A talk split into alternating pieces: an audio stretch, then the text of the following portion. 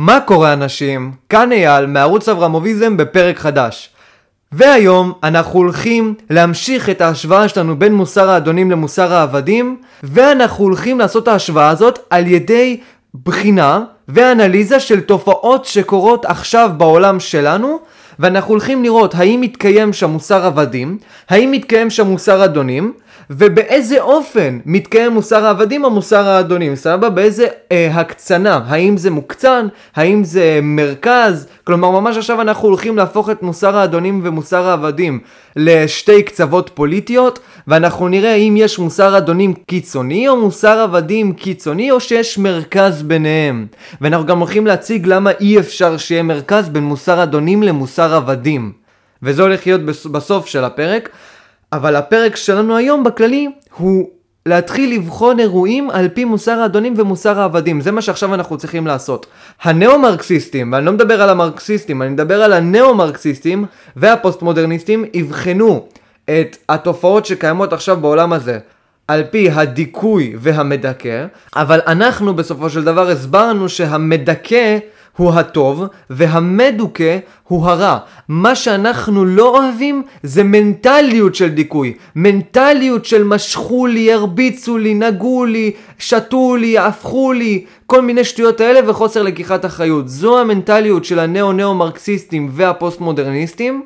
אוקיי? וזו המנטליות שאנחנו לא רוצים לקדם. אנחנו רוצים לקדם מנטליות של אדם חזק, של אדם שבכלל לא חושב על דיכוי לא דיכוי, של אדם שחושב על עוצמה, על אדונות, על אצילות, על כוח. ולא חושב על החלש, העלוב, האספסוף, שפשוט מתחיל לבכות על כל דבר קטן למרות שזה בכלל לא אשמתך, ולמרות שבדיעבד בסופו של דבר אחרי הקולוניאליזם שלך, אתה הפכת את החיים שלו לטובים פי עשרים. אז אני רוצה להתחיל את המסע שלנו בפרק הזה עם משפט מדהים שמצאתי בעמוד פמיניסט באינסטגרם. עכשיו אני רוצה עוד פעם להדגיש משהו, אני הורדתי אינסטגרם והורדתי פייסבוק. אה, יש לי אינסטגרם ופייסבוק, שם אתם יכולים לרשום אברמוביזם ולמצוא אותי, אז אה, תעקבו אחריי ויהיה ממש מגניב.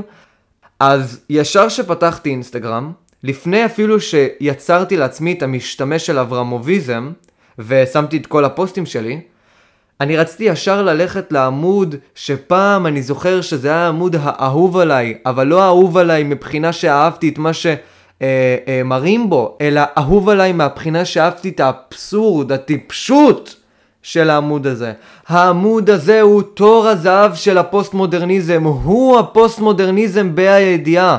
אין עמוד יותר פוסט מודרניסטי מהעמוד פמיניסט באינסטגרם, וישר אני פשוט מתתי מצחוק מכל השטויות שכתובות שם. עכשיו שגם יש לנו ידיעה על מוסר האדונים ומוסר העבדים, אנחנו סוף סוף יכולים להיות ביקורתיים ולהבין את הטיפשות העלובה שקיימת בעמוד העלוב הזה. אז בואו עכשיו אני רוצה להקריא לכם את אותו משפט עלוב, מעורר אה, איבה ושנאה כלפי העמוד הגרוע הזה שנקרא פמיניסט. אז אני מקריא. מי? אני. אני זה הבן אדם הזה, סבבה? הם רושמים כאן מי, אבל הם אומרים את זה כאילו האנשים המטומטמים. אני זה המטומטם כאן בסיפור. I hate asking people for help because it makes me feel weak. זה לא makes you feel weak, סבבה? זה feel weak. זה לא סתם makes you feel weak, זה לא סתם גורם לך להרגיש חלש, אתה חלש! אם אתה צריך לבקש עזרה מאנשים אחרים, כי העוצמה שלך תלויה באחר, העוצמה שלך היא לא שלך, העוצמה שלך לא אינדיבידואלית, העוצמה שלך לא מוחלטת, העוצמה שלך לא אובייקטיבית על ידי סולם המידות שאתה יצרת לעצמך ואתה מטפס בו, אוקיי? אם עכשיו היה לנו תחרות של מפתחי גוף, סבבה? וכל מה שהייתי רוצה זה רק לנצח בתחרות הזאת, לא הייתי עכשיו באמת צריך להתקדם ולקדם את גופי שלי. הייתי יכול לרמות. רמאות הייתה נחשבת לערך עליון אם הניצחון הוא הערך העליון. אם הדרך היחידה שאני בוחן את עצמי ואת מידותיי בעולם הזה היא על ידי מה השופטים אומרים ועל ידי השוואה למתחרים האחרים. ברגע שכל הקנה מידה שלי בנוי על המתחרים האחרים, שאת הרעיון הזה אני הולך לפתח בפרק הבא שלי על העל אדם, אז ברגע שכל הקנה מידה שלי מבוסס על האחרים, אין לי שום בעיה לרמות, אין לי שום בעיה לשקר ואין לי שום בעיה לעשות דברים שניטשה כמובן מתנגד אליהם. כי שקר ורמייה נובעים מתוך חולשתו של האדם וחוסר היכולת שלו לעמוד על פי הקריטריונים של תחרות פיתוח הגוף. אז עוד פעם, ברגע שרק אכפת לי ממה אחרים אומרים, ו- והדרך שבה אני מושווה למתחרים האחרים, לא תהיה לי שום בעיה לרמות. כי לא יהיה אכפת לי מהגוף שלי, יהיה אכפת לי מאיך רואים את הגוף שלי, ולכן אני אזריק אלפי סטרואידים לגוף לפני התחרות ויתאמן אה, כמו משוגע, או ש... אה, אעשה כל מיני דברים בכללי שנוגדים את הקריטריונים של התחרות הזאת, כי לא אכפת לי בכלל מהקריטריונים של התחרות הזאת. אכפת לי ממה אחרים חושבים ומה השופטים חושבים ומה המתחרים חושבים. וברגע שאין לי את הסולם הזה, את הסולם שאני בונה לעצמי בתוך גופי, שמייצג את הקנה מידה שלי, אני רשאי לרמות. ברגע שאני מתקדם על פי עצמי, ואני רואה את ההתקדמות שלי על פי עצמי ועל פי איך שאני מתקדם בקריטריונים של התחרות, לא תהיה רמייה לעולם, כי ההשוואה שלי לא תהיה השוואה אל מול המתחרים, ההשוואה שלי תהיה השוואה אל מול עצמי ומה הייתי אתמול. וכל פעם אני מנסה לנצח את עצמי, לעשות התגברות עצמית. לכן אני אף פעם לא אוכל לרמות כי זה אני עצמי, אני לא אוכל לרמות את עצמי. כי יש סולם אובייקטיבי שיצרתי, וממנו אני מודד את הכל בעולם, ומודד את כל הכוח בעולם, ולכן העוצמה הזאת היא עוצמה אובייקטיבית שאינה תלותית, אלא היא רק תלותית בי ובכוחי. לכן אין רמייה, אין שקר, יש רק אובייקטיביות ותחרות הוגנת. וכולם מרגישים חזקים, כי כולם מרגישים את עצמם כטובים. כמובן יש טובים יותר, יש טובים פחות, אבל אני טוב, אני חזק ואני מתקדם בתור אדם חזק. אין לי מנטליות של עבד. אין לי מנטליות שברגע שאני רואה את ריץ' פיאנה, אחד bodybuilder מטורף, ואני אומר fuck, אני רוצה להיות כמוהו, אז אני מתחיל לרמות. לא, אני אומר, הוא יותר טוב ממני, וכל הכבוד לו שהוא יותר טוב ממני, ולכן אני גם רוצה להתחזק כדי להיות ברמה שלו, אבל אני לא רוצה להחליש אותו כדי להיות ברמה שלו. אני לא נאצי, אין לי מוסר יהודו נוצרי, אני לא מחליש את כולם כדי להיות חזק, אני לא הופך את כולם למטומטמים כדי להיות חכם. אני חכם כשלעצמי כי יצרתי סולם ערכים לעצמי. זו הגדולה של מוסר האדונים הטהור, הבאתי לכם את זה עכשיו ממש בקטנה, אוקיי? וזה מאוד מאוד חשוב כדי שתבינו לפרקים הבאים את העל אדם ואת הבעיה הקשה מאוד עם המוסר היהודו-נוצרי, כי זה משהו לדעתי שהתפספס בפרקים הקודמים. כי לא הסברתי לכם את מוסר האדונים הטהור. אבל לא הסברתי לכם את מוסר האדונים הטהור, כי לוקח הרבה זמן להסביר אותו, והוא יותר מתאים לעל אדם. אז ברגע ששמנו את זה בצד, וברגע שהבנתם באמת מאיפה נובע מוסר האדונים, שזה נובע בסך הכל מאישור עצמי, התגברות עצמית וחוסר יכולת לרמות ואחריות אישית, אנחנו הולכים עכשיו להסתכל על המשפט הזה שוב. מי I hate asking people for help because it makes me feel weak. מתוך האנליזה שיצרנו עכשיו, כמובן שזה עושה אותך חלש, כמובן שזה גם גורם לך להרגיש חלש. בצדק, העוצמה שלך והדברים שאתה משיג בחיים לא תלויים בעוצמה שלך, לא תלויים בסולם המידות שאתה יצרת. higher self, הם טוענים שזה העל אדם, בוא נראה מה העל אדם הפמיניסטי היה אומר. asking for help means you are strong enough to realize you deserve it. או, כמובן. ועכשיו נשאל את הפמיניסטית. מה זאת אומרת אתה חזק מספיק כדי להבין שמגיע לך את זה? למה מגיע לי העזרה הזאת? לא יודעת. הפמיניסטית אומרת, כי אני מדוכאת! כי אני מדוכאת! כי הגבר המרושע פוגע בי כל היום ולכן זה מגיע לי. מה הקשר? אני שואל. למה זה מגיע לך באופן החיוניות והכוח שלך בחיים האלה? היא אומרת שהיא לא יודעת. מה זאת אומרת אתה חזק מספיק כדי להבין שמגיע לך הכוח הזה, שמגיע לך העזרה הזאת. למה מגיע לי העזרה הזאת? כי זה מוסרי לתת עזרה לחלשים, לתת עזרה לאנשים שצריכים עזרה. למה זה מוסרי? עכשיו, הפמיניסטית היא לרוב חילונית, בזויה, עלובה, שאני שונא חילונים אפילו יותר מדתיים. והיא אומרת לעצמה, אה, לא יודעת. ואז אני אומר לה, אולי זה אלוהים אמר. אבל אחרי זה אומרת לי, אין אלוהים! מאיפה אתה הבאת את השטות הזאת? אין אלוהים, טיפש שכמוך. ככה היא אומרת כי היא פמיניסטית בזויה שחושבת שאפילו הנשים אה, חזקות יותר מאלוהים. והיא צועקת עליי ואומרת, אין אלוהים, אין אלוהים. אז אחרי זה אני אומר לה, אוקיי, אין אלוהים, אז אני שואל פעם נוספת, מאיפה מגיע ההצדקה שלי לקבל עזרה מאחרים? והיא לא יודעת להגיד לי מאיפה. היא לא יודעת. אין אקסיומה מוחלטת שממנה הכל נובע. כמו הקפיטליזם שהכל נובע מעוצמה, וכמו הדת שהכל נובע מאלוהים. בפמיניזם, בסוציאליזם ובפוסט מודרניזם, כל הרעיון של דיכוי ומדוכא מבוסס על חרטא, הוא מבוסס על שום דבר. הוא מבוסס על ההרגשה של האדם בעולם הזה. הרגשה רלטיבית שאין לה שום קשר לעולם הזה, והיא לא אובייקטיבית. לא אובייקטיבית כמו מוסר האדונים שמבוסס כולו על האצילות, לא אובייקטיבית כמו מוסר העל אדם שהצגתי לכם עכשיו, שמבוסס כולו על סולם אישי אובייקטיבי עוצמתי, ולא מבוסס על אלוהים שמבסס את המוסר היהודו-נוצרי. אז למה אני רשאי לקבל את העזרה הזאת, פמיניסטית בזויה שכמוך?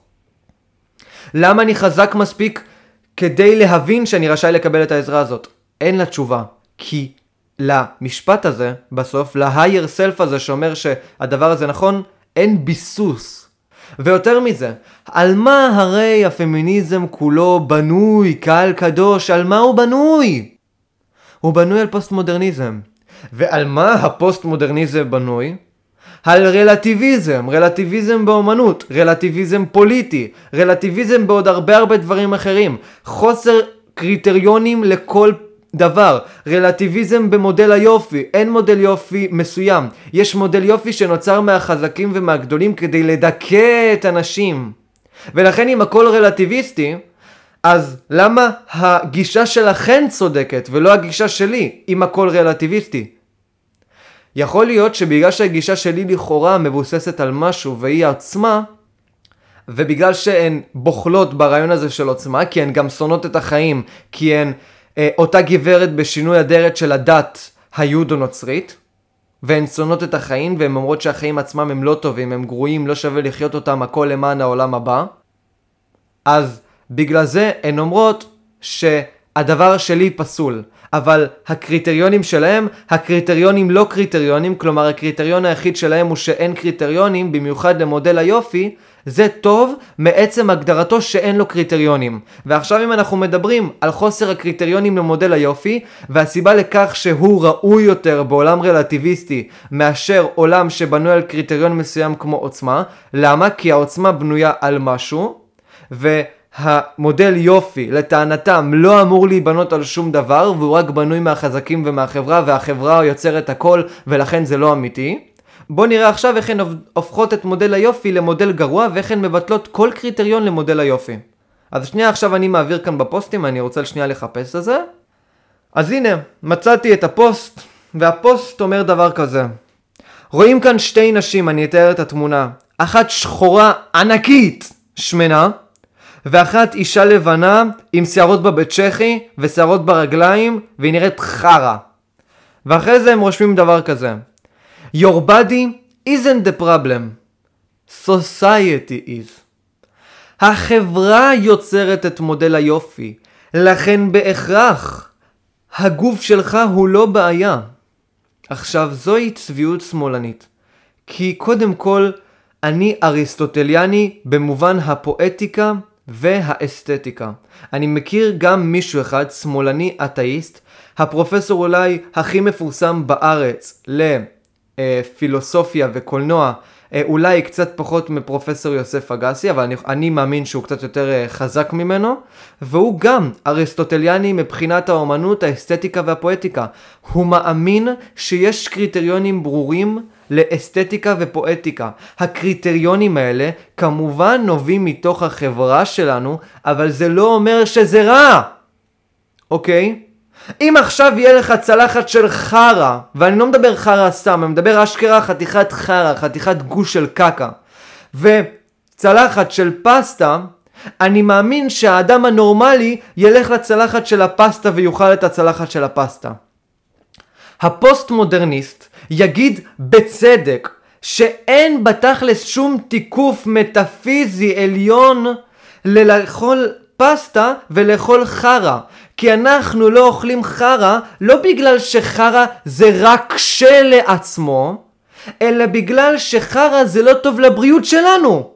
לבריאות שלנו חרא זה לא טוב, ולכן אנחנו לא אוכלים חרא. יכול להיות שלחייזרים זה יהיה טוב, אוקיי? לכן אם עכשיו היה יושב כאן חייזר, הוא אולי היה מעדיף לאכול את הצלחת של הקקה. כי לחייזר הקקה היה טוב. לנו זה לא טוב, ולכן אנחנו בוחרים את הפסטה. ולכן זה גם עובד בריח לדוגמה. אם עכשיו אנחנו נחשוב על ריח, יהיה לנו כאן צלחת של קקי וצלחת של פסטה, ועכשיו יגידו לנו לבחור לאן לדחוף את האף, לפסטה או לצלחת של הקקי. אני מאמין שכל פוסט מודרניסטית שבוחלת בכל קריטריון עלי האדמות, תעדיף לדחוף את האף שלה לפסטה ולא לצלחת של החרא. כי זה לא נעים לה בתור בת אדם, לא כי יש ערך עליון לפסטה וערך עליון לחרא, ולחרא יש ריח רק כשלעצמו, ולפסטה יש ריח טוב כשלעצמו, אלא פשוט האף שלנו אבולוציונית התרגל לכך שנעדיף להריח פסטה, כי פסטה זה בריא יותר. ולכן הגוף שלנו פיתח את חוש הריח, וחוש הריח מאפשר לנו להבין מה בריא ומה לא בריא. לכן, כאשר אנחנו לא מתקלחים, אנחנו מסריחים. לא להתקלח זה לא בריא, לכן אנחנו מתחילים להסריח, ולכן לא נעים לנו. אוקיי? לכן זה שהחברה בנתה את זה שצריך לאכול פסטה ולא לאכול חרא, זה לא בהכרח דבר רע. זה בסדר. ולכן להיות אישה שמנה ענקית זה לא טוב. ולא לא טוב מבחינה מטאפיזית אלוהית, אלא לא טוב פשוט כי זה לא בריא. זה הכל. וזה לא לא בריא כי יש ערך בשמיים שאומר לנו להיות שמן זה לא בריא. זה פשוט כי אנחנו התפתחנו אבולוציונית להבין שהשמנה זה לא בריא. אני לא מבין מאיפה נובעת כל ההתנגדות הזאת של הפמיניסטיות לקריטריונים. אני לא מבין מאיפה נובעת כל ההתנגדות הזאת של הפוסט מודרניסטים לקריטריונים. זה באמת טיפשות. ולכן בסופו של דבר שהיא אומרת כאן Your body isn't the problem, society is, והיא מראה כאן שתי נשים מכוערות אני יצרתי את הכיעור הזה של שתי הנשים האלה, לא בגלל שיש כיעור מטאפיזי עליון שנמצא ואומר מה מכוער ומה לא מכוער. זה פשוט כי אבולוציונית אני מעדיף נשים יפות, בגלל שנשים יפות לרוב בריאות יותר, נשים חזקות יותר פיזית, נשים שיכולות להביא צאצאים, ונשים שלא ימותו לי בגיל 45 או 50 בגלל השמנת יתר. למה אני לא רוצה שהן ימותו? בגלל שיש צורך בפרטנר נוסף שישמור על הילדים.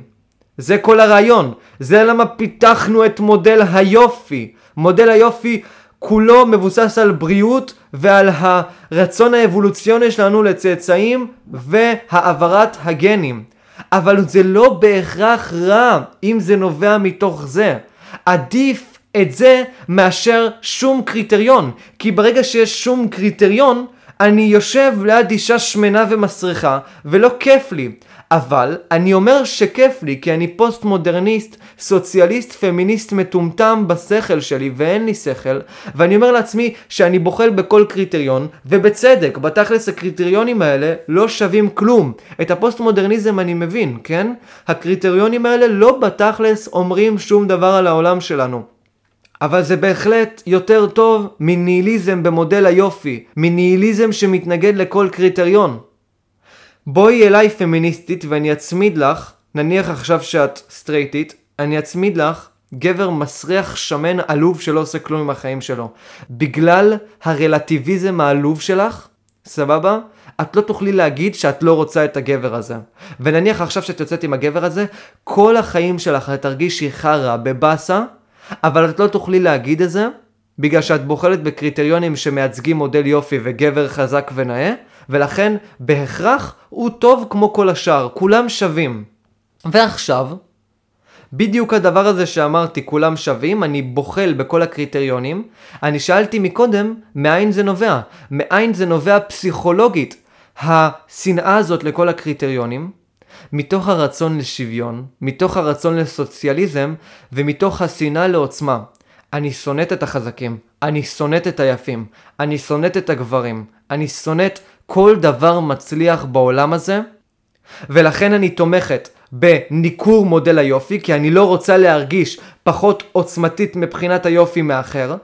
אני מתנגדת לקפיטליזם, כי אני לא רוצה להרגיש פועלת מנוכרת עלובה שמרוויחה קצת, ובכללי אני לא רוצה להרגיש רע עם עצמי.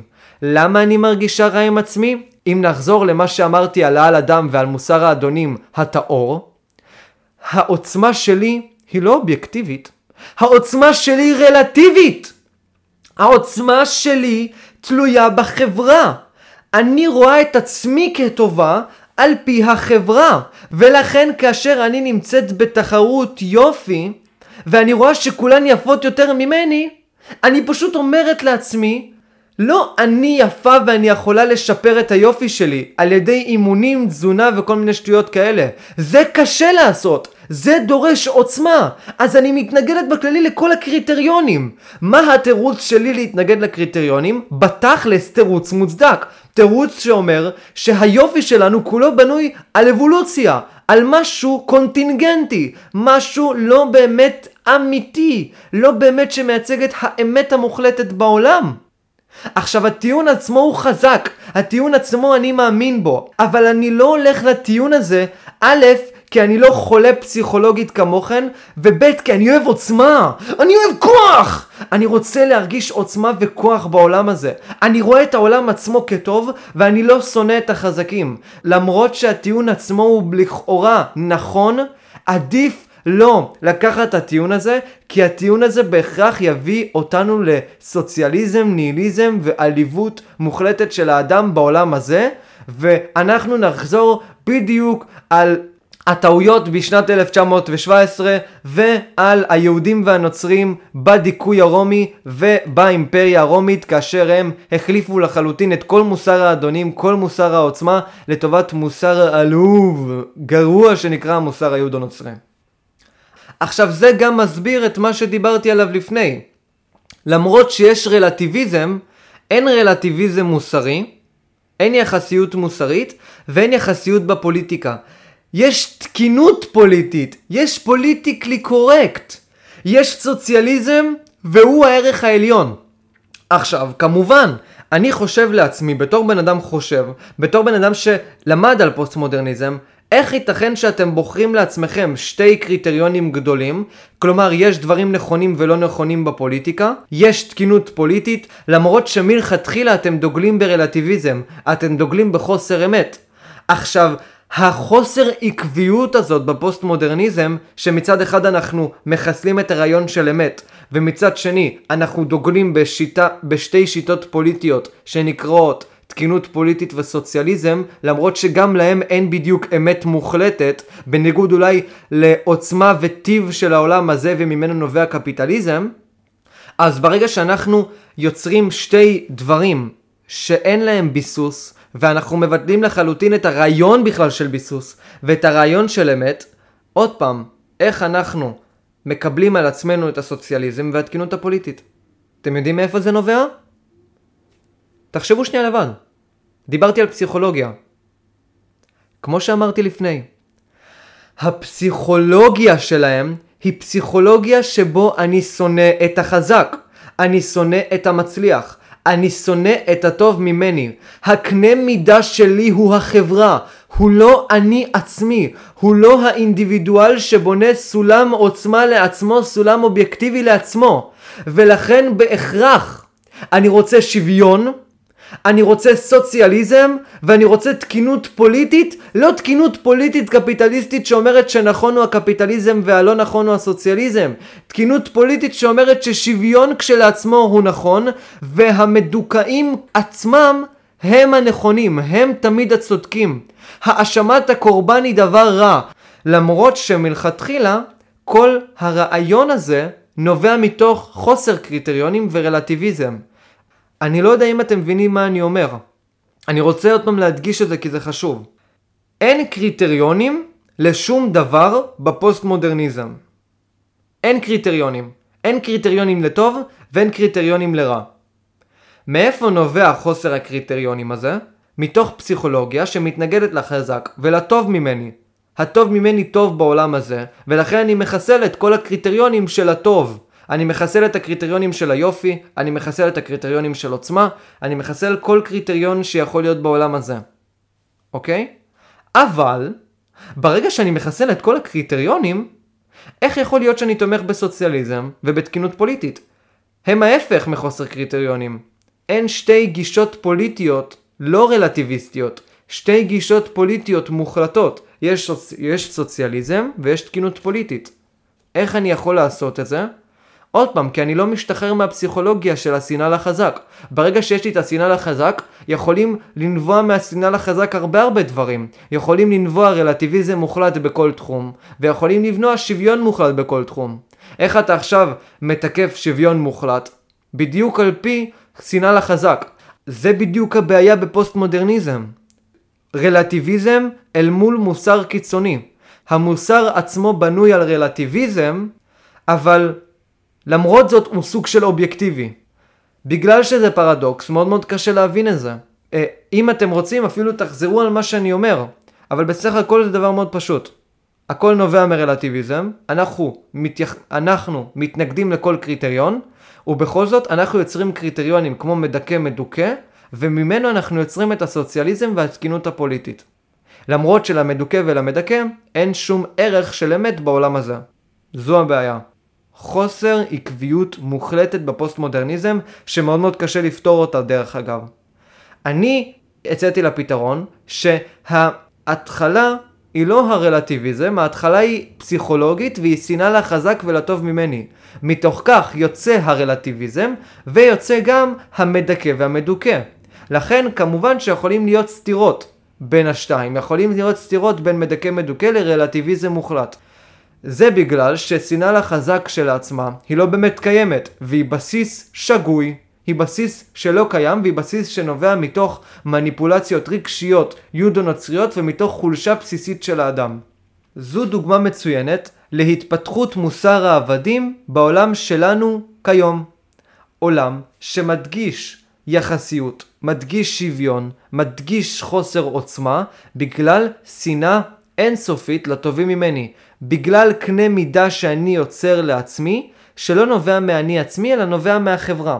וברגע שאני יוצר קנה מידה שלא נובע ממני, אני יכול לרמות, כמו שאמרתי לפני.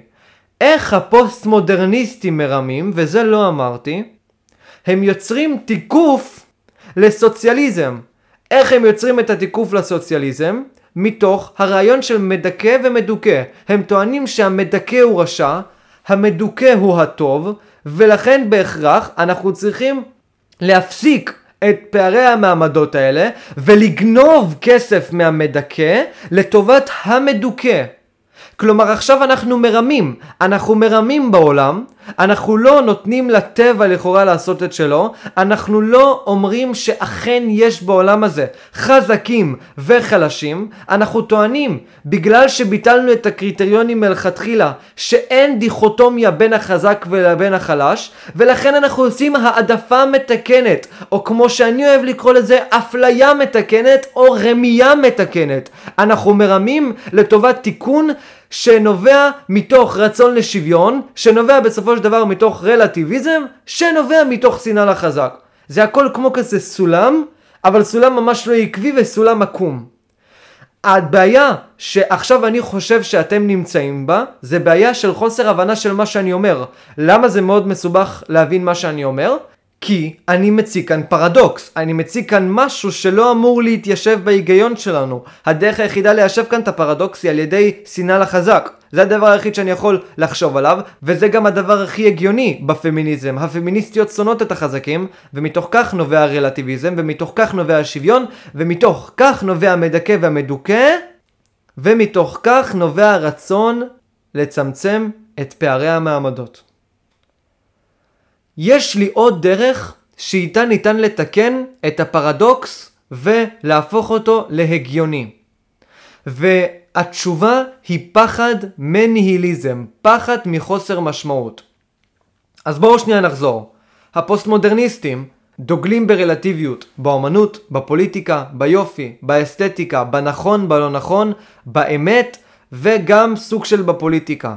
למרות זאת, למרות שהם מתנגדים לכל הרעיון של אמת מוחלטת ודאית, הם טוענים שזו אמת מוחלטת ודאית, לדוגמה, לא להגיד ניגה, לא להגיד כושי. אסור להגיד את זה אצל הפוסט-מודרניסטים, ולכן הם אומרים שיש תקינות פוליטית, יש אמת פוליטית, שבה אסור לי להגיד nigger. אסור לי להגיד את זה, זה רע, זה רשע. סבבה? יש תקינות פוליטית שבה אסור לי לדוגמה להגיד שמדינות ערב לא מפותחות. אם עכשיו אתם תקראו מאמרים של הארץ, אתם תשימו לב שאם הם מדברים על מדינות ערב, הם משתמשים בכל מיני ביטויים שונים כדי לתאר מצבים במדינות ערב, ולעולם לא ביטויים פוגעניים.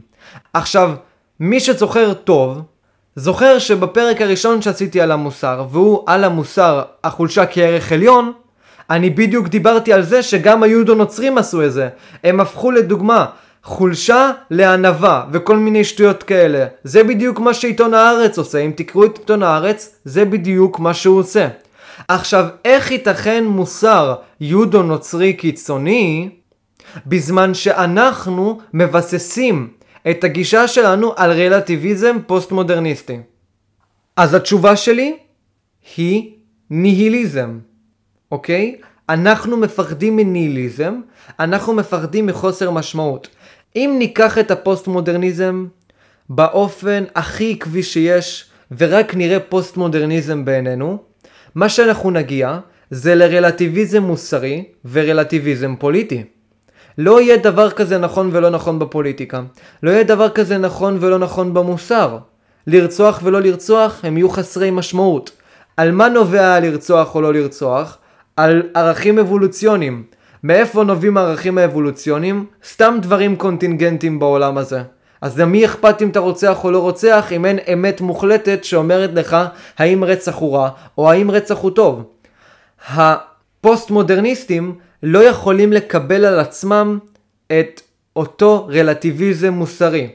ולכן הם חוזרים עוד פעם למקורות שמהם נבע הפוסט מודרניזם שהוא התנגדות ושנאה לחזק, והם אומרים, אוקיי, יצרנו עכשיו את הרלטיביזם מתוך ההתנגדות לחזק, אבל עכשיו בגלל שאנחנו לא רוצים להידרדר לניהיליזם, כי אחרי הפוסט מודרניזם בעץ הולך להגיע ניהיליזם, אנחנו חוזרים מהר מהר אחורה, ואנחנו מפתחים עכשיו מוסר יהודי נוצרי חזק יותר, כי זה הדבר היחיד שנשאר לנו, ולכן עדיף שנקצין אותו ונחזק אותו.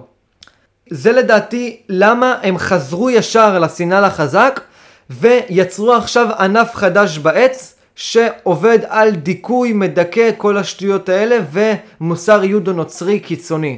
כי אם אנחנו נמשיך עם הפוסט מודרניסטים וניקח אותו ברצינות, לרצוח ולא לרצוח יהיו שרירותיים לחלוטין, לשקר לא לשקר יהיו שרירותיים לחלוטין, טינף לא טינף, שרירותי לחלוטין, אין לו שום קשר לעולם הזה, אין שום קשר בכלל לאמיתות בעולם הזה, אין אמת מוסרית, הכל חופשי, רוצחים אחד את השני, תוך עשר שנים המין האנושי לא קיים יותר. אנחנו רוצים את זה? לא, לא נראה לי. זה די קשוח, זה רע, זה עלוב, וזה הערך המוסרי לכאורה הכי גרוע שיכול להיות מכל המוסרים. יש ניהיליזם, יש אחרי זה מוסר יהודו נוצרי, יש מוסר אדונים, ואחרי זה המוסר העל אדם. אבל חוסר מוסר לכאורה, שהוא הניהיליזם, פשוט יחסל את כל המין האנושי מכדור הארץ. אנחנו לא רוצים את זה, אנחנו לא רוצים למות, אנחנו רוצים חוק, אנחנו אוהבים סדר, אנחנו אוהבים שליטה. לכן יצרנו מדינות. אנחנו ביטלנו חלק מהכוח שלנו והעברנו את העוצמה לרשות מסודרת יותר. אנחנו אוהבים סדר, אנחנו אוהבים שליטה. ברגע שאנחנו מבינים שאין ערכים לכל הסדר והשליטה, אנחנו לא רוצים להידרדר לניהיליזם. מצב שבו אין סדר, אין שליטה, אין חוקים אבסולוטיים וכל אחד רוצח זה את זה. אנחנו לא רוצים את זה, כמובן זה מסוכן. ולכן אנחנו אומרים לעצמנו, בואו שנייה נחזור לשנאה לחזק, ופשוט נקצין אותו קצת יותר, ונחזק אותו ונפתח אותו יותר, וככה נרגיש איזשהו ערך להתקדמות שמקביל אצל ניטשה לרצון לעוצמה. כי אדם תמיד רוצה להתחזק, אדם תמיד רוצה להתעצם, וברגע שמוסר מסוים הופך להיות לא קל, הוא מקצין אותו. ומה זה הרעיון הזה של התקדמות במוסר? אם עכשיו אנחנו נחזור 5,000 שנה אחורה, לסיים את החיים שלך בלי לרצוח, היה שווה מדליה. זה היה משהו נדיר. איך היית יכול לסיים את החיים שלך בלי לרצוח? אבל ברגע שאנחנו התפתחנו, וברגע שיצרנו חברות יותר ויותר ויותר מסודרות, לא לרצוח כבר היה קל. עכשיו אנחנו מגיעים כבר לזמני ישו, לא לרצוח זה די פשוט, אוקיי? אנשים לא רצחו במהלך החיים שלהם. אולי 10% מכל האנשים רצחו במהלך החיים שלהם. ולכן עכשיו אנחנו מחזקים את המוסר הזה. אנחנו מגבירים את העוצמה לכאורה במוסר הזה. למרות שהמוסר הזה כולו בנוי על חולשה. לכן אנחנו מקצינים את החולשה שלנו ואנחנו מרגישים לכאורה שאנחנו מתקדמים מבחינה עוצמתית. למרות שזה בדיוק ההפך. זה גם איזשהו פרדוקס שיש ברצון לעוצמה. הרצון לעוצמה לא תמיד מתבטא בעוצמה אמיתית הרצון לעוצמה הוא בסך הכל איזשהו ערך של האדם להתקדם בתחום מסוים. ההתקדמות גם יכולה להיות להגביר את החולשה שלי, להרזות יותר, להשמין יותר, כל מיני דברים כאלה. מי שזוכר את Nikocado Avocado, איזשהו יוטיובר מוזר כזה שאוכל מלא, הוא פעם אחת הגיע ל-380 ומשהו פאונד, ואז הוא אמר לעצמו, טוב, לא בא לי כבר יותר אה, להרזות, ועכשיו התחרות שלו הייתה רק להשמין יותר ויותר, ולהגיע ל-400 פאונד. זה מה שהוא כל כך רצה, זה היה החלום שלו. כי אנחנו תמיד רוצים להתקדם לעבר משהו, תמיד אנחנו רוצים להתקדם לעבר מטרה, לכן אנחנו המצאנו את הגן עדן, מצב שבו אנחנו הצלחנו להפוך את החיים שלנו למשמעותיים, כך שהמצאנו מטרה מסוימת, אוקיי? ולכן, אם עכשיו אנחנו מקבלים את האנליזה הזאת, אנחנו מבינים שגם המוסר צריך להיות תמיד יותר ויותר קיצוני. אנחנו מבינים שהיום לפחות, המוסר שלנו, למרות שאנחנו לכאורה רצחנו את אלוהים ורצחנו את האדון היחיד שמתקף את המוסר שלנו, הוא הרבה הרבה יותר קיצוני. היום כבר לא מוסרי זה לא להתעצבן על אף אחד. פעם לא מוסרי היה לרצוח. היום לרצוח נחשב אצלנו כמשהו פשוט שאף אחד לא יגיע אליו בחיים שלו. אבל בגלל שאנחנו רוצים להתקדם, ובגלל שאנחנו יוצרים חברות יותר ויותר מסודרות, היום לא להתעצבן נחשב למוסרי. ולהיות רגוע לכאורה ולהיות סבלני נחשב למוסרי. פעם אנשים התמקדו בלא לרצוח. זה היה הדבר החשוב. אם אתה לא, מצ... אם אתה לא רוצח ואתה גם לא מתעצבן על אף אחד וסובלני, אתה לגמרי כאילו ברמה הכי גבוהה מוסרית שיכולה להיות. היום, אם אתה מתעצבן וצועק על מישהו, אתה כבר הופך להיות ברמה הכי נמוכה של המוסר שיכול להיות. אוקיי? כי כל פעם אנחנו מתקדמים. ולכן, בגלל זה, הפוסט-מודרניסטים, הנאו-מרקסיסטים והפמיניסטיות רצו להתקדם במוסר שלהם. הם לא חשבו על מערכת מוסר חדשה לאחר רצח האלוהים, המערכת מוסר היחידה שהם ראו בחיים שלהם היא המוסר היהודו-נוצרי, כל זה נובע מתוך פסיכולוגיית החולשה העלובה שלהם, ולכן בואו נתקדם במוסר הזה. זה הרעיון. ובסופו של דבר, הצגתי לכם כאן שתי סיבות ללמה בסופו של דבר הלכנו אל מוסר היהוד הנוצרי והקצנו אותו למרות שיצרנו רלטיביזם פוסט מודרניסטי. אחד, זה התנגדות לניהיליזם ופחד מניהיליזם. שתיים, זה שנאה לחזק. אנחנו שונאים את החזק. היינו יכולים עכשיו ליצור רלטיביזם, להתנגד לניהיליזם ואחרי זה נגיד ללכת למוסר האדונים. אבל אנחנו לא מכירים את מוסר האדונים. כי מאיפה נובע הרלטיביזם? מהשנאה לחזק. אז בואו נחזור שנייה למטה. אל השורש של העץ, ונבנה עכשיו ענף חדש, שנקרא המוסר היהודו-נוצרי הקיצוני, שהוא הסוציאליזם, מרקסיזם, נאו-מרקסיזם, אה, וכל השטויות האלה. טוב, אז הסכמנו שאתאיסט, סוציאליסט, זה סתירה.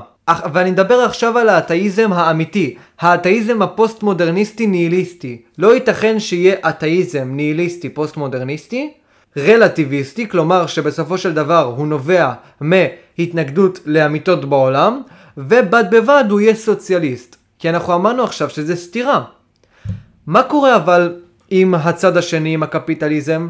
האם יכול להיות לדוגמה קפיטליסט דתי? הרי, רגע רגע רק שנייה, כל הפרקים האחרונים אנחנו דיברנו על כמה הדת היא דת של חולשה, דת של עולב, דת שמקדשת את החולשה, את חוסר היכולת, את אוזלת היד, את הענווה, את הצדקה.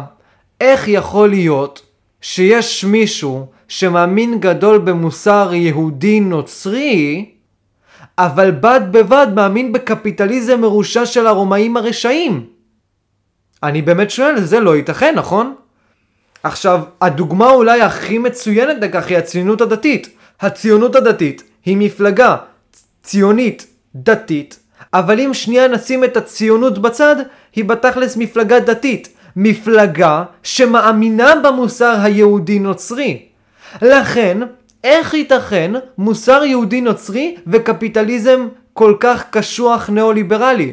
הרי הציונות הדתית היא מאוד ניאו-ליברלית קפיטליסטית. איך ייתכן קפיטליזם ניאו-ליברלי ודתיות? איך ייתכן מוסר יהודי נוצרי, מוסר שכל כולו התנגדות לחזק ולגדול ממני, ובד בבד קפיטליזם? עכשיו, זו סתירה, נכון? למה זו סתירה?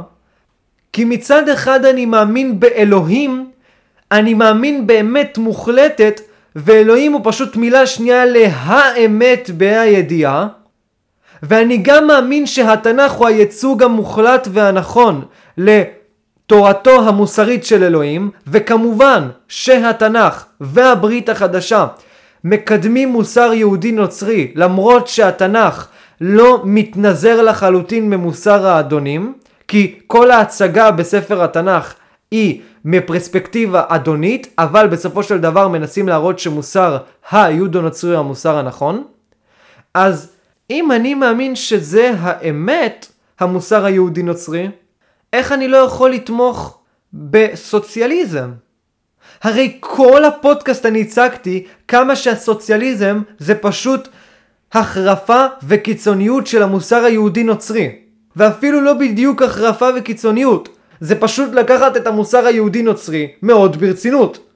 אז אם אני לוקח את האמת המוחלטת הוודאית בעולם מאוד ברצינות, ובהכרח אני צריך לעשות את זה, כי יש לי הבטחה שזה אשכרה האמת המוחלטת, רק טיפש לא יעשה את מה שהאמת המוחלטת אומרת, כי זה אמת מוחלטת אחי. מה שאתה אומר זה לא שווה שום דבר, יש כבר אמת. אתה יכול להגיד לך דעות, לא דעות, יש אובייקטיביות, יש אמת. אז מתוך כך, איך אני יכול לבנות מפלגה שהיא גם דתית, כלומר גם מאמינה במוסר יהודי נוצרי, וגם מאמינה בקפיטליזם חזירי. גם מאמינה בקפיטליזם שהחזקים הם המנצחים, שהחזקים הם הטובים, שהחזקים לא חייבים לתת את הכסף שלהם לעניים. איך אני יכול להאמין שצריך להושיד כסף לעני, ומצד שני לא להאמין שצריך להביא כסף לעני? זה מאוד מאוד מוזר, זו שאלה מעניינת. לכן, מה שההיסטוריה הייתה צריכה להראות לנו, זה שיש דתיים סוציאליסטים, ושיש אתאיסטים קפיטליסטים. אוקיי? כמו נפוליאון, נפוליאון אתאיסט קפיטליסט, לדוגמה. אה, הייזנברג, אתאיסט קפיטליסט. רסקולניקוב, אתאיסט קפיטליסט. כל מיני אנשים כאלה, אנשים מאוד מאוד חזקים.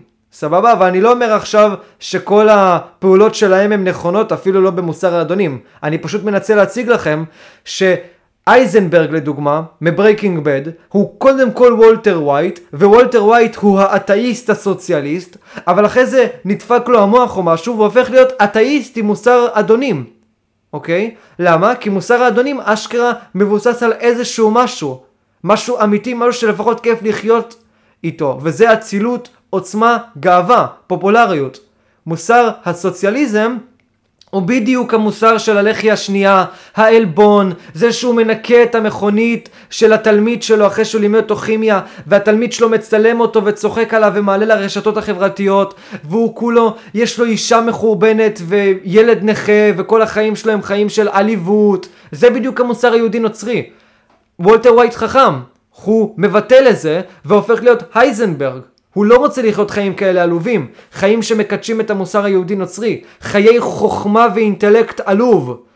אני, אני אישית אה, אולי אעשה עוד מעט פרק על כמה אני שונא את הרעיון הזה שנקרא אליטה אינטלקטואלית. אין אליטה אינטלקטואלית! יש אליטה של מלחמות, יש אליטה של עוצמה, אין אליטה אינטלקטואלית, האינטלקט לא שווה כלום. אבל על זה אולי אני הולך לדבר בפעם הבאה. ואולי אני גם יוצא מאוד מאוד צבוע שאני אומר את זה. אבל עוד פעם, ההיסטוריה הייתה צריכה תמיד להיות אתאיסטים קפיטליסטים, סוציאליסטים יהודו-נוצרים.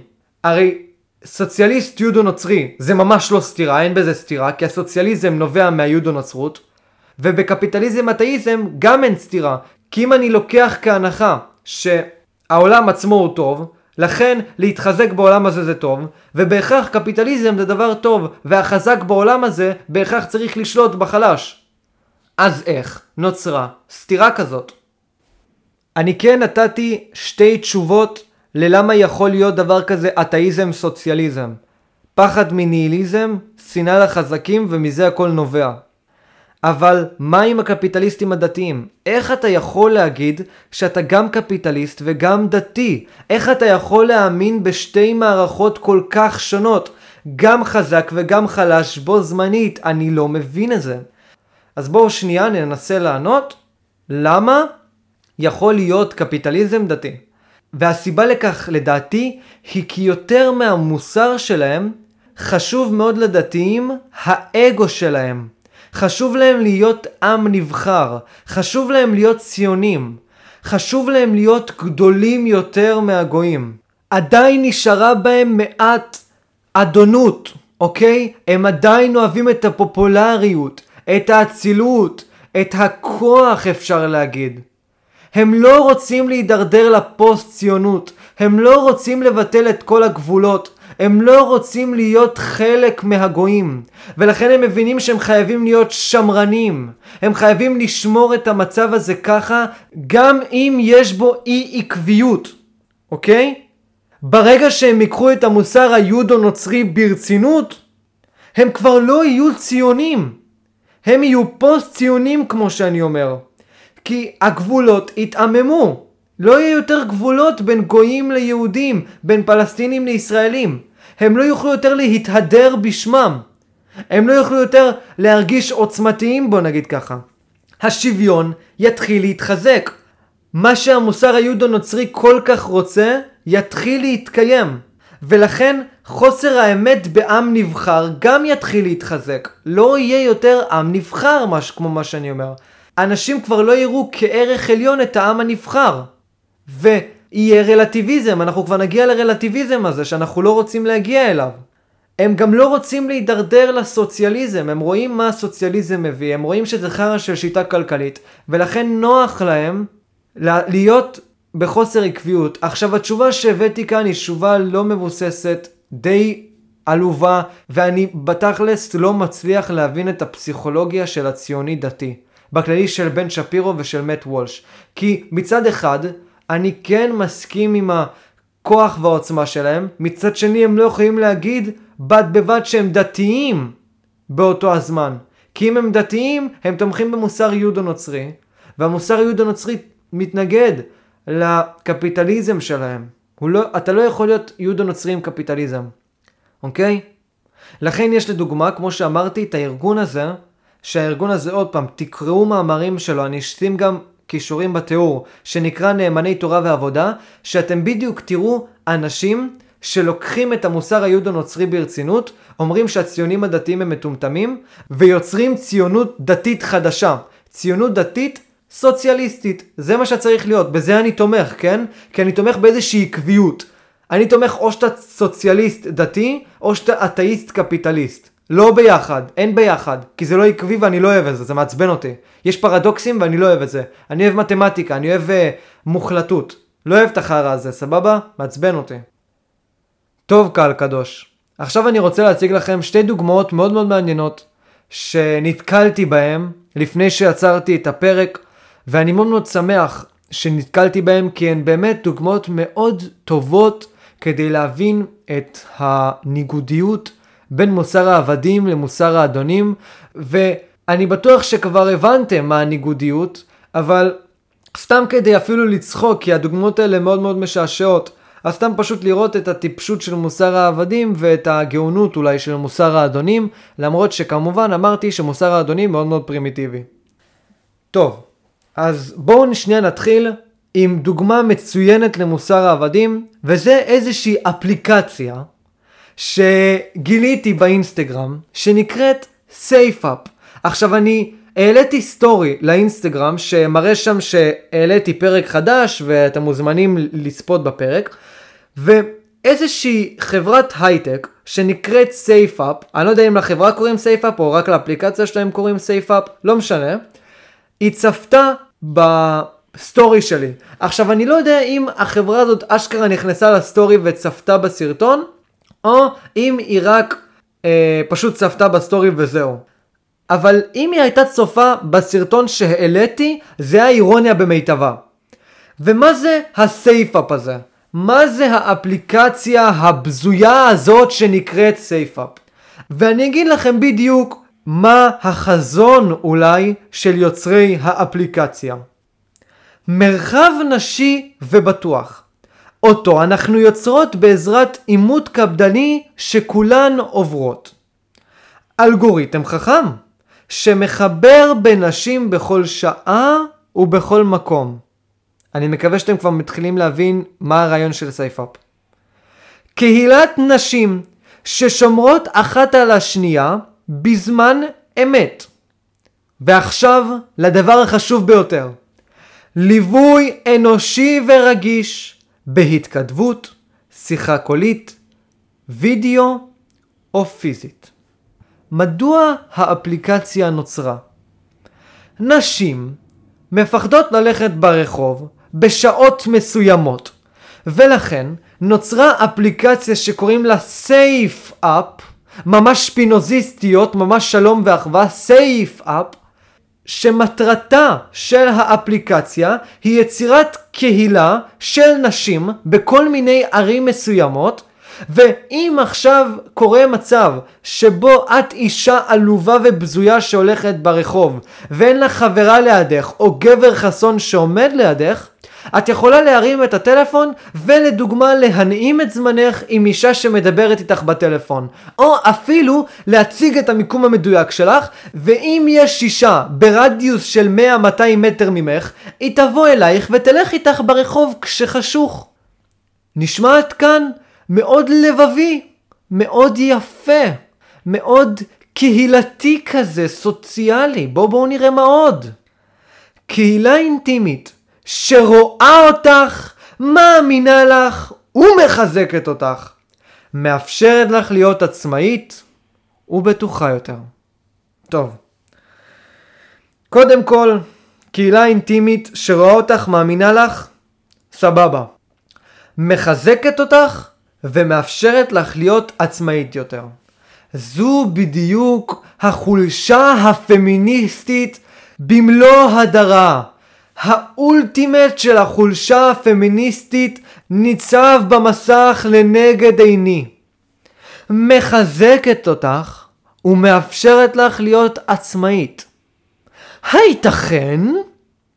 הייתכן עצמאות?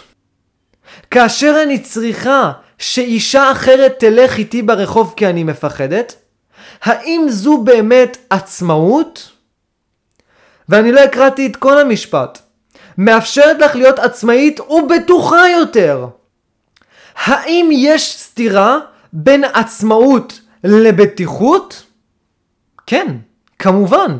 ברגע שאני עצמאי, אני לוקח סיכון. לכן בהכרח אני פחות בטוח בחיים שלי. ככל שאדם עצמאי יותר בחייו, כך הוא פחות בטוח. פעם, עוד לפני שיצרנו חברות גדולות, אנחנו היינו עצמאים לכאורה בפעולות שלנו בעולם, אבל העצמאות הזאת הובילה לחוסר ביטחון תמידי.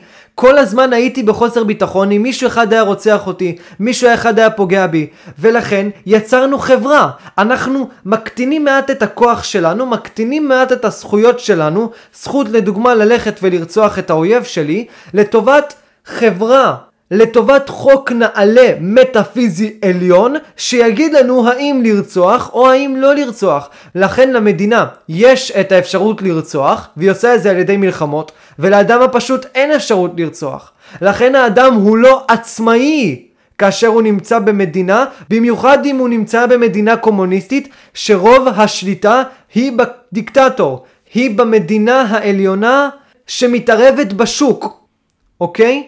לכן כשאומרים לך כאן אישה מטומטמת, מאפשרת לך להיות עצמאית ובטוחה יותר, זה סתירה. היא מצריכה שתהיה אישה שתדבר איתך בטלפון בזמן שאת הולכת ברחוב, לא משנה באיזה שעה, את לא עצמאית.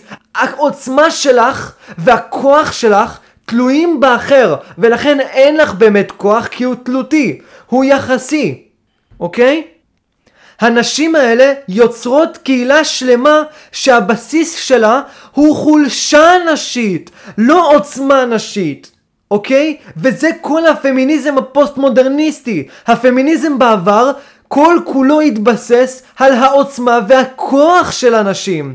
כיום הפמיניזם מתבטא בחולשה ובחוסר יכולת של הנשים. הרי אותו תוצאה הייתה יכולה להתקיים בעולם הזה אם הנשים היו מודות בזה שהן חלשות, עלובות, בזויות והן היו אומרות לעצמם אוקיי אני חלשה ולכן אני צריכה את הגבר החסון שיעמוד לידי ברחוב בלילה וילווה אותי הביתה. הן לא יכולות לעשות את זה, הן לא רוצות להרגיש גרועות ולכן הן יוצרות קהילה תומכת שמאפשרת לך להיות בטוחה יותר. עצמאית? לא נראה לי. באותם, באותם המקרים קורה כאן אותו הדבר. יש גבר שהולך איתך, או שיש אישה שמגבירה את ביטחונך. בשתי הסיטואציות הביטחון שלך גובר כאשר את נמצאת או בחברה של נשים או עם גבר חסון אחד. אבל כאשר את נמצאת עם גבר חסון, את מודה בחולשתך. וכאשר את נמצאת עם קהילה של נשים, את מרגישה לכאורה חזקה ועצמאית. באמת? האם את באמת מרגישה עצמאית? האם זה בסך הכל עיוות מנטלי עלוב של הנשים העלובות שקיימות כיום? מה אתם חושבים קהל קדוש? זה למה לדעתי לפמיניזם כיום אין שום זכות קיום כי כבר דיברנו על זה עוד פעמים רבות במהלך הפודקאסט כל מה שנובע מתוך החולשה הוא רע, וכל מה שנובע מתוך העוצמה זה טוב. ברגע שאני אומרת לעצמי, אני עצמאית, אני טובה, אבל באותו זמן אני צריכה אישה שתדבר איתי בטלפון בזמן שאני הולכת הביתה, האם אני באמת עצמאית וטובה, או שמא אני גרועה וחלשה, ואני פשוט מחליפה את הגבר החסון בשיחת טלפון או קבוצת נשים. זה בדיוק המוסר הנאצי. אני גרמני עלוב מהאספסוף, אני מרגיש את עצמי אפס, ולכן מה שאני עושה זה יוצר לעצמי אידיאל לאומני גדול שאומר בסופו של דבר שאני נעלה יותר מכל העמים האחרים. אני טוב יותר מכל העמים האחרים. האם באמת אני טוב יותר מכל העמים האחרים? זה ניתן לוויכוח. אני אומר שלא. אני אומר שהסיבה לכך שהמוסר הנאצי התחולל היא בגלל חולשתה של גרמניה העלובה לאחר מלחמת העולם הראשונה. הם היו חייבים למצוא את מי להאשים. הם היו חייבים להאדיר את כוחם שאינו נמצא שם. אין כוח, לכן אנחנו ממציאים כוח. ואיך אנחנו יוצרים את הכוח? כוח יחסי, כוח שבנוי על החולשה של האחר, אוקיי?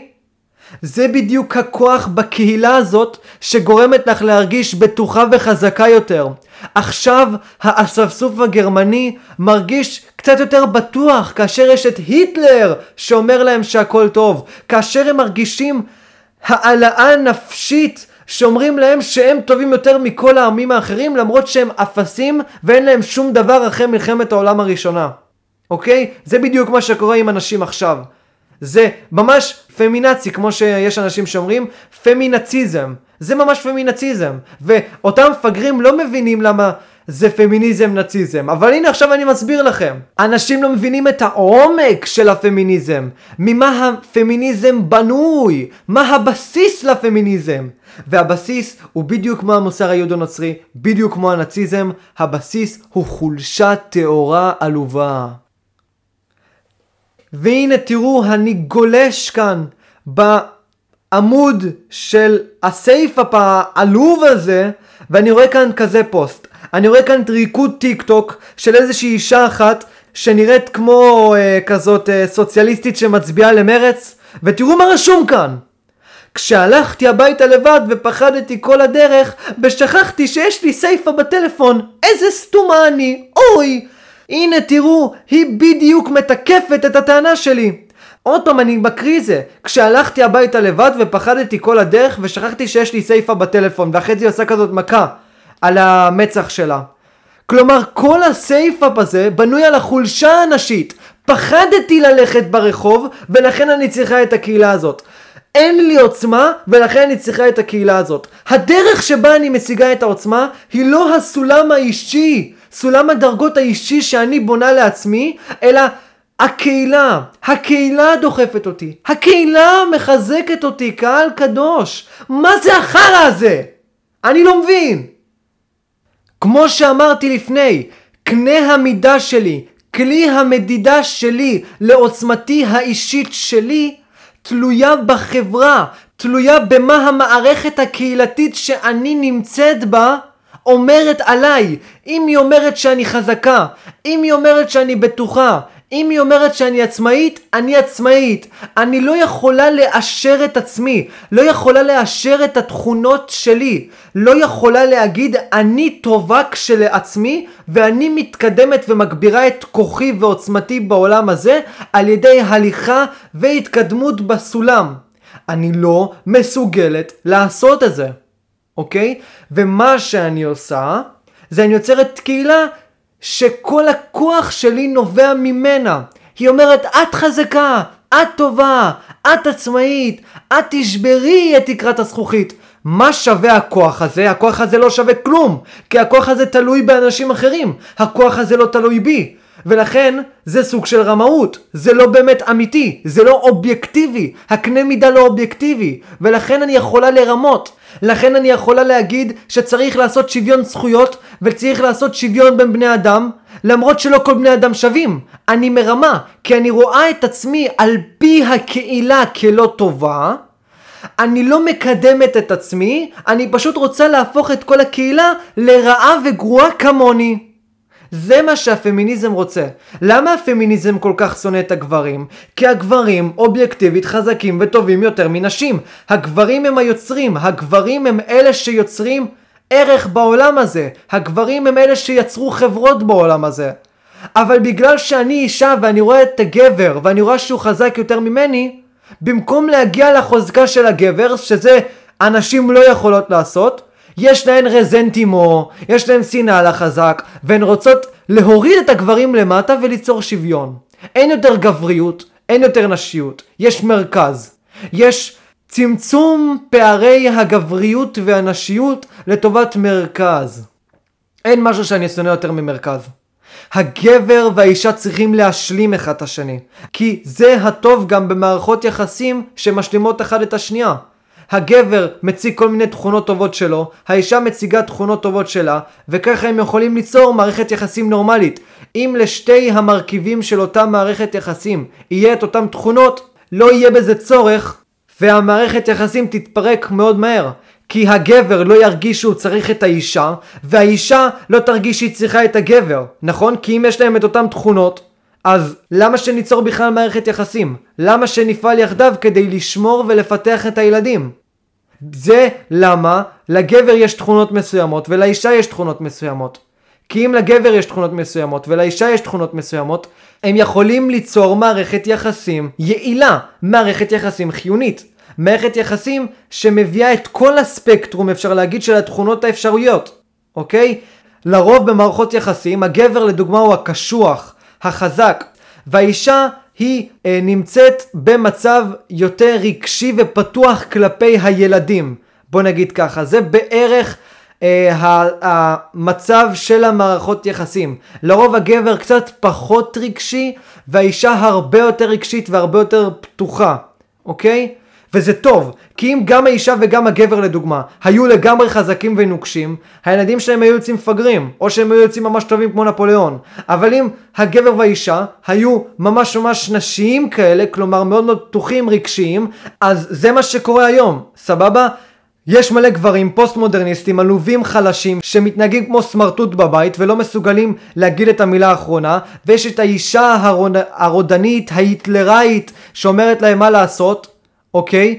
ולכן הם הופכים להיות יותר ויותר נשים, יותר ויותר חלשים וגם הגברים שהם יוצרים בעולם הזה הופכים להיות עלובים הרי תסתכלו על גיבורי התרבות שיש כיום סבבה? בנזיני אה, בן קיסר, לא יודע, כל מיני מפגרים כאלה. ותראו את גיבורי התרבות שהיו פעם עבור הנערים. נפוליאון, רמבו, גוקו, וג'יטה, כל מיני אנשים כאלה, סבבה? והיום זה בן זיני. ובגלל זה אנחנו לא מתפלאים שכל הילדים שנולדים עכשיו כל כך חלשים ועלובים וצריכים כדורים כדי להתרכז בשיעור וכל החרא הזה. לא היה פעם דברים כאלה, היה כפכף, היה מכות. כילדים ידעו את מקומם, כי היה גבר בבית, סבבה? אבל הנשים כל כך שונאות את הגברים, כל כך שונאות את הכוח הזה, שהן מחלישות יותר ויותר את הגבר, מוציאות ממנו כל מיץ של עוצמה אובייקטיבית שהייתה נמצאת בו, לטובת החולשה הנשית העלובה, ולכן הילדים שנולדים כיום הם אבלים מטומטמים שנמצאים בטיק טוק, יושבים מחרבנים כל היום ולא עושים כלום. בניגוד לווג'יטה, לגוקו, לרמבו, לכל מיני אנשים חזקים שהיו פעם לארנולד שוורצנגר, שהתחזקו והראו את העוצמה שלהם והתנהגו מעין כאבות לנערים והראו להם את האידיאל הגברי העליון החזק. כיום אין דבר כזה. כיום הגברים הם כמו נשים. ואתם יודעים קהל קדוש. יש לי אפילו תיאוריה מאוד מעניינת, לא בדיוק תיאוריה השערה, למה הפמיניזם עדיין מתקיים? אתם יודעים למה? בגלל שהנשים לא שמו לב למה שהן עשו, והן המעיטו והמעיטו מהערך הגברי ומהעוצמה הגברית, אז הן מבינות שאין יותר את הגבר בבית שיעשה דברים גדולים, ולכן הן צריכות להיות הגבר בבית. הן צריכות להגיד את המילה האחרונה. ואם הם לא יעשו את זה, הם לא יוכלו להביא צאצאים נורמליים לעולם הזה. סבבה? כי אין יותר את התכונות הגבריות. הן כל כך שנאו את, הגבר... את הגברים, שעכשיו זה דפק אותן. כי עכשיו כל הגברים הם אפסים, מטומטמים, עלובים, שיושבים כל היום ומשחקים בברואלה או משהו במחשב ובפורטנייט. והם לא הגברים הגדולים שהיו בעבר, הגברים החזקים כמו דוד המלך. ולכן עכשיו הן צריכות להתנהג כמו גברים, ולעבור מהמצב הנשי למצב הגברי, בעוד שהגברים כבר לגמרי לגמרי יורדים למצב הנשי, כי המצב הנשי הוא הרבה יותר קל. ועכשיו אנחנו מחליפים תפקידים, והחלפת תפקידים הזאת חייבת להתקיים, ולמה היא חייבת להתקיים? כי אם עוד פעם שתינו נהיה במרכז, או אם שתינו נהיה גבריים, או אם שתינו נהיה נשים, לא יהיה צורך במערכת יחסים שלנו. מערכת יחסים בנויה על צורך גם, ואם אין צורך במערכת יחסים שלנו, אנחנו על כל ריב קטן נרצה להתפרק. ואז הלך. אין יותר מערכות יחסים, אין יותר את הגבר החזק ואת האישה אולי החזקה נפשית שמסוגלת להכיל את הילד שבוכה לה אחרי בית ספר, הגבר אולי קצת פחות יכול לעשות את זה, הגבר קצת יותר מאיים, קצת יותר כועס. אוקיי? אין יותר את הדבר הזה, ולכן אין יותר צורך במערכות יחסים. ולכן, כמות הרווקים כיום היא לא נורמלית. כמות הרווקים בני 30 פלוס היא מטורפת. כי אין יותר צורך במערכת יחסים כאשר אין שתי תכונות שונות בין הגבר לבין האישה. אבל כמובן שיש עוד סיבות רבות ללמה כמות הרווקים כיום מבחינת האחוזים בחברה הישראלית ובכללי כמעט בכל החברות המערביות בעולם כל כך גבוה אבל זה חלק ניכר כי ברגע שהאישה הורידה מהתכונות של הגבר בסופו של דבר כשהיא רוצה להתחתן זה פוגע בה כי עכשיו יש לנו שתי נשים בבית ולכן אין צורך במערכת יחסים הזאת. לכן הגבר הנשי והאישה הרגילה לא ירצו להביא ילדים לעולם. כי הגבר לא מביא את התכונות ההכרחיות שלו במערכת היחסים, מה שהאישה רוצה. ומאיפה זה נובע? כי הגבר לא נותן את הערכים הרצויים באותה מערכת יחסים, מה שהאישה רוצה. ולכן אין צורך יותר במערכות יחסים אם אנחנו מקבלים את שיטת העולם הפוסט מודרניסטית פמיניסטית של החלשת הגבר. אבל יש לזכור, אני לא מאשים את האישה באופן מוחלט בהחלשת הגבר. הגבר כשלעצמו הוא אשם בגלל שהוא קיבל על עצמו את מה שהאישה אומרת. הגבר היה יכול להתנגד, אבל הוא לא התנגד. הוא החליש את עצמו בהתאם למה שהאישה אמרה. ולכן מלכתחילה העוצמה שלו לא הייתה שווה כלום, אם הוא ישר עושה מה שהאישה שלו אומרת לעשות. ולכן זה גם אשמתו של הגבר ובמיוחד אשמתו של הגבר כי עוצמתו בתהליך הזה לא הייתה שווה כלום כי היא לא הייתה אובייקטיבית היא ירדה והתעמתה בהתאם לרצון האישה ולכן הגבר אולי היה חלש מלכתחילה גברים חלשים חוסר גבריות טוב קהל קדוש הפרק כבר הפך להיות מאוד מאוד ארוך שעה ומשהו ועלינו כבר לסיים. עלינו לסיים את הדיון המאוד מעניין שיצרנו כאן. אז אני רוצה להדגיש שבפרקים הבאים אני הולך לדבר על הנושא של הרצון לעוצמה, העל אדם, מוסר האדונים הטהור שממנו נובע העל אדם, ובכללי אני הולך להציג לכם עוד הרבה הרבה דוגמאות למחלה המוסרית שאנחנו חולים בה, שנקראת המוסר היהודו-נוצרי, שהתפתח עד כמובן לפוסט מודרניזם לדעתי. אז שיהיה לכם הרבה בריאות, שיהיה לכם רק טוב בחיים, תירשמו לערוץ, תעקבו אחריי ברשתות החברתיות, ונשתמע. ביי ביי, ביי ביי.